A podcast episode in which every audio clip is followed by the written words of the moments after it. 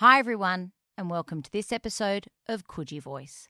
Today we're talking with Ed Coper, author of Facts and Other Lies. Welcome to the Disinformation Age. In today's show, we unpack fake news and the impact it's having on our society. You're listening to Coogee Voice.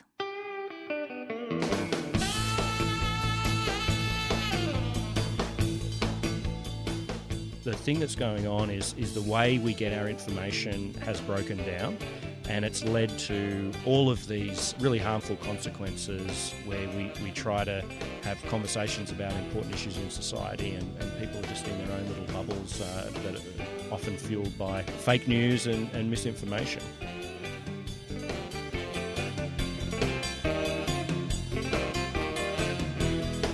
In the news at the moment is obviously gun violence that's just a reality. There's no corner of the US that is immune to it. And you don't want to be in a situation where you send off your kids to school in the morning and say goodbye to your partner in the morning and just genuinely not know if you're going to see them again.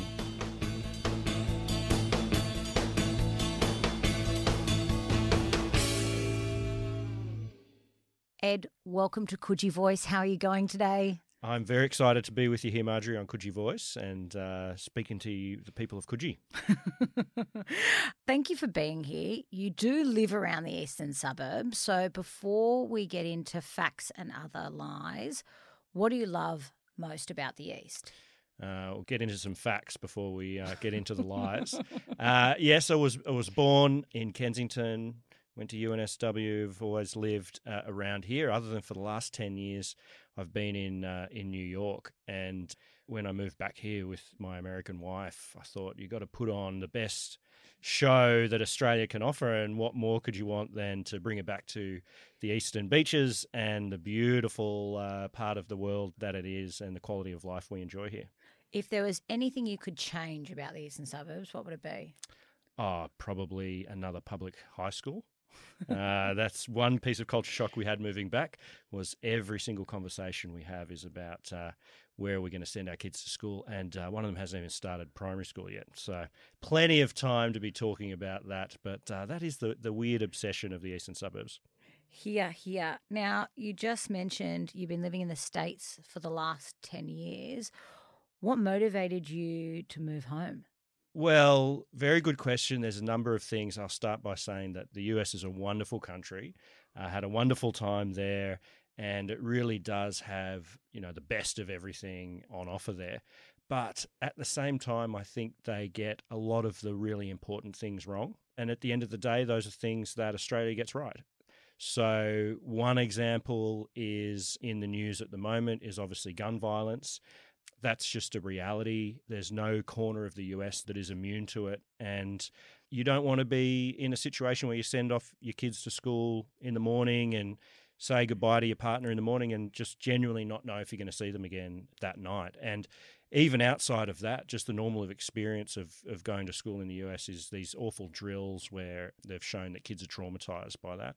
So that's part of it. But there's, you know, some of the other really important things are how we deal with, um, you know, healthcare and and support we give to families and, and the emphasis we put on the quality of life that it really should be family first and and work second. And really the culture in the US is work first and, and family second. It's not a very family friendly policies in the workplace. Um, healthcare costs are, th- are through the roof. And so uh, those are pretty important things, and, and we get those right in Australia, I think. And the US is now the only OECD country that has zero paid parental leave. That's right. There are some countries that are very far down in the, the rankings in terms of GDP per capita, still managed to do that. Just another example of things, you know, it's a kind of a badge of honor if you go back to work a couple of weeks after having a baby, probably because you've got to pay for the forty or fifty thousand dollars it just costs you to, to go into hospital and, and, and have one. So people live their lives under enormous amounts of crushing debt and um, yeah, there's a, there's a better way of doing things.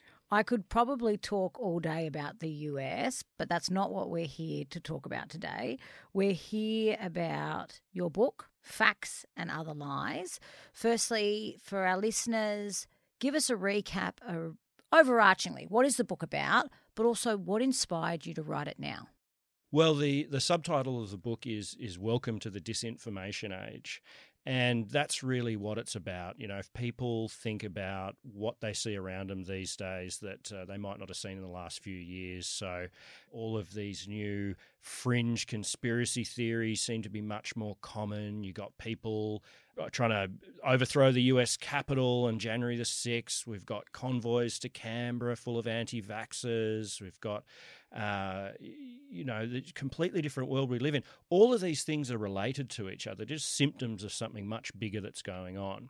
And that's what the book is about. The, the thing that's going on is is the way we get our information has broken down, and it's led to all of these really harmful consequences where we, we try to have conversations about important issues in society and, and people are just in their own little bubbles uh, that are often fueled by fake news and, and misinformation. You've just brought up the term fake news, uh, famously dubbed by Trump. And I was living in the States when Trump got elected uh, and had a you know front row seat to what was happening there. What do you think has been the implications of fake news, particularly I think to our broader society and how we are now able to address and tackle other issues and challenges that we have? For example, climate change. And every issue, really, because the consequence of that, and you know, fake news as a term is now thrown at real news, you know, as an insult. But uh, you know what we're talking about is is fake fake news.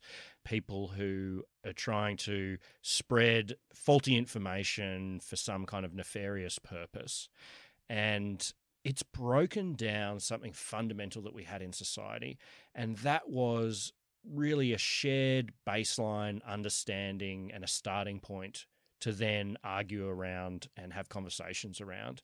So for climate change, for example, you, you want to you want to have a situation where we all agree on the facts and we might have disagreements on what to do about them. So, you know, we all know climate change is here. We're already seeing the impacts. You know, maybe this policy is going to be more effective, maybe this policy be fairer. And that's the conversation you want to have. But the way that we form opinions and share opinions now mean that you and I might agree that climate change is real, but someone else over there can get whatever information they want from the internet and social media and live in a complete parallel reality where climate change isn't real or is part of the natural you know cycles of weather. And so rather than being able to debate with them about what we should do about this as a society we kind of just lob potshots at each other from inside our own tribal fortresses around these these realities that never intersect. So that's a good example on on any issue is the same. When something important happens like the pandemic and you want people to follow public health advice to save lives, that trust in, in information has eroded and people said, Well, I don't want that fact. I'm going to go and shop around for my other facts that say something else on, on social media until I find the information that I want, rather than, you know, accepting reality for what it is. You've thrown a lot at us just then. I think the first thing I want to unpack further is the role that social media has played. And is there a way that we can control it, reel it in, fact check, manage it?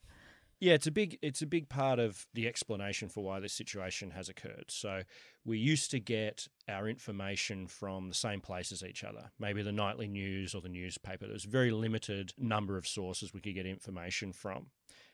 Now, since the internet has come along, there's infinite number of places we can get our information from, and then on top of that, there's such a volume of information that we have outsourced the categorization of that information to the social media platforms and their algorithms. So their algorithm is just a bit of code that says, okay, uh, here's what we know about Marjorie. Here's the things she's interested in. So we're going to choose for her to put these things at the top of her feed because that's what we think she's going to find most interesting. Now, that gives an enormous amount of power to that social media platform because it's determining your information diet. And so, by consequence, it forms your reality, the way you see the world, the way you see climate change, the pandemic, any new issue that comes around. And that's an incredible amount of power that you cede to, to what is a, a bit of computer code that doesn't factor in things like is this a neo-Nazi group I'm offering to you? Is this, you know, some conspiracy website, or is it the ABC or the New York Times? They they don't, you know, factor any differences there in the quality of information that you're getting. So, Ed, is there a need for legislation that controls what information is published on social media and around controlling these algorithms so that people aren't sucked down these vortexes of disinformation? Well, it, the scale of the problem is so big, we need to do a lot of different things. So, one of them, yes, is regulation. Governments need to do a much better job. So, basically, we have taken the town square and put it on these social media platforms, but they're not designed to play that role. So, the traditional media used to do that. And in exchange, we set regulation of them. We said there were parameters of things that you could and couldn't say, and there are standards that you have to uphold. One of which is it, it has to be truthful. We've taken that role and we've put it on social media, and we just haven't asked for the same things in return. So, obviously, it's a bit of a delicate balance between making sure that you're not censoring anyone, but at the same time, it's a real public health aspect. You can't go and say anything in public if it's going to cause harm. And you shouldn't be able to go and say anything on social media if it's going to cause harm. We've got to apply the same standards there. All right. But long before social media, we've had Murdoch, we've had Fox. What role have they played in this disinformation and fact sharing? Well, we can't have this conversation without acknowledging their role in this, not just in creating this situation, but also being the beneficiaries of the way that we get information now. So the internet came along and it collapsed the traditional news business model. And at the same time, Rupert Murdoch cottoned on to the fact that instead of news, if you give people really hyperpartisan, inflammatory information, whether it's true or not, that's actually very profitable. And he built that in, in the US with Fox News, and then we imported it here with Sky News. So a lot of people don't realize they see Sky News here as having a very small TV audience, even though much larger than it should be. And they don't realize that where Sky News gets all of its audience is on YouTube. And it's the same algorithms that promote it. And the content they have on YouTube it's not about Australian issues or what's in the, the political cycle here. It's all the Trump style US conspiracy theories, QAnon, election fraud, anti vaccine things. And they just import that over here. And it is incredibly engaging and incredibly popular on social media platforms. And that's where they get all their audience. Ed, we can look back on the most recent federal election, and one of the biggest I guess, talking points is has been around distrust in our politicians and a move away from all major political parties. What do you see as the implications for this for the destabilisation of democracy and our political systems more broadly? Yeah, and it's not just the, the movement away from trust in politicians. It's a, it's a breaking down in trust in a lot of things. And the media and journalism, uh, journalists who used to be among the most trusted people in society, have seen their trust levels plummet too. And it's for a similar reason that um, politicians' uh, trust is at, at rock bottom as well. Is that these shifts in getting our information from social media has allowed people to get whatever information that they want to reinforce their worldview and then weaponize it against others. And so what we've seen is people have done this in an organized fashion and they have weaponized it against the political class, even when they come from the political class. You know, Trump wanted to drain the swamp. He was the swamp. He was a New York billionaire and politician. You don't get any more swampier than that. and all the other Republicans there who rail against politicians, uh, you know, which they are. And that has a real effect. And we have imported a lot of that here you know, Scott Morrison, one of the mistakes he made in this uh, election was was saying Australians don't want government in their lives. I think Australians did want government in their lives. We went through unprecedented challenges and we looked for political leadership to help get us out of it. But when you have deliberately gone around and trashed the political class, then the, people don't have that trust that you need then when it's called upon. And so it's not just politicians, they've trashed the media's reputation as well. And again, that's very dangerous because we get life saving information from the media and we get the information that forms opinions about the world around us from the media and journalists. And they do a fundamentally important job in society. So we've got to restore trust in media, politicians, but also just trust in information that we see so that we can agree on what's a good piece of advice when we see it or an important piece of information when we see it. Ed, you've opened the door. Life saving information. We have to talk about anti vaxxers. The eastern suburbs has some of the lowest vaccination rates across Australia. I think we all know someone in our life. They could be our sister, our sibling, our cousin, our grandma, someone who has been sucked down a conspiracy theory, QAnon or not. Your book provides some tips around how we can engage in meaningful conversation with people. Give us the advice. And, this is one of the most common questions I get. I say, my aunt, my sister, my brother, my colleague, you know, everyone knows someone. They say they've got these crazy theories. What do I do? And unfortunately, what we tend to do by our instincts is wrong right? We want to either cut these people out of our lives or we want to focus on the differences in our opinion and we want to point out just how wrong they are in order to prove just how right we are. And the only effect that that has is it drives these people away from us and towards each other.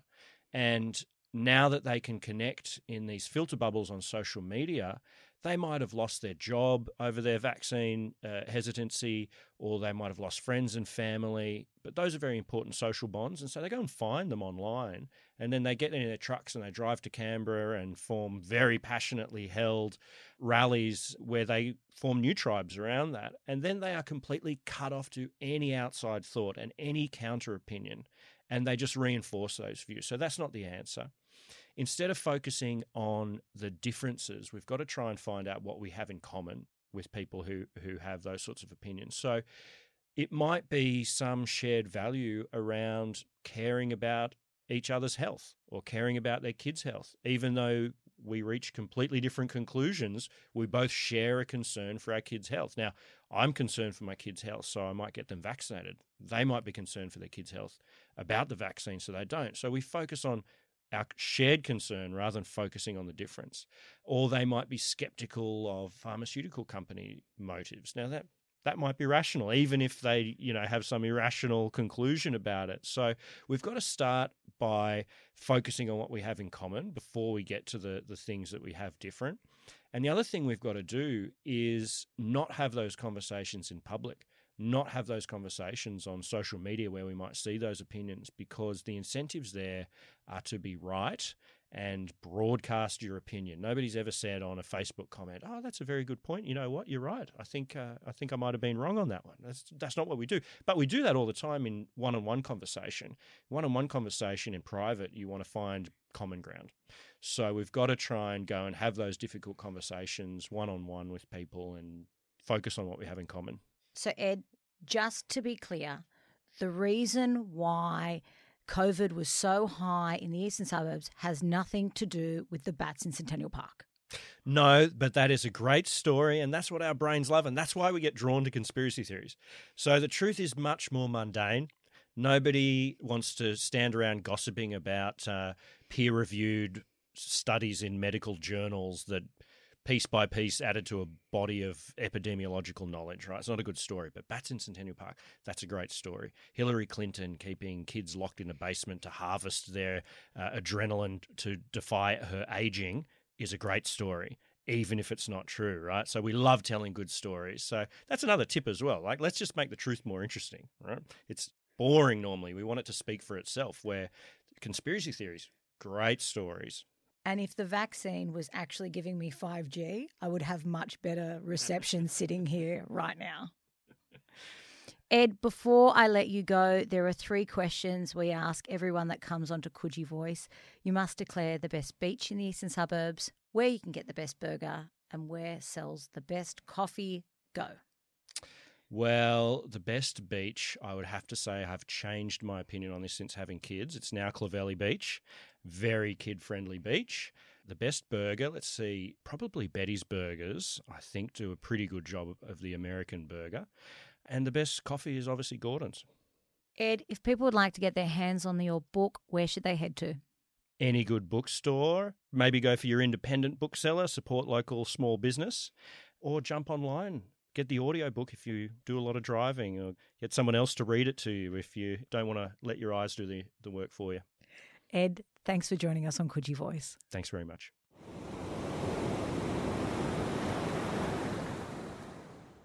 What a thought provoking conversation. Now, if you'd like to learn more about Ed and his book, Facts and Other Lies Welcome to the Disinformation Age, you can find him on Instagram at Ed Coper. You've been listening to Coogee Voice.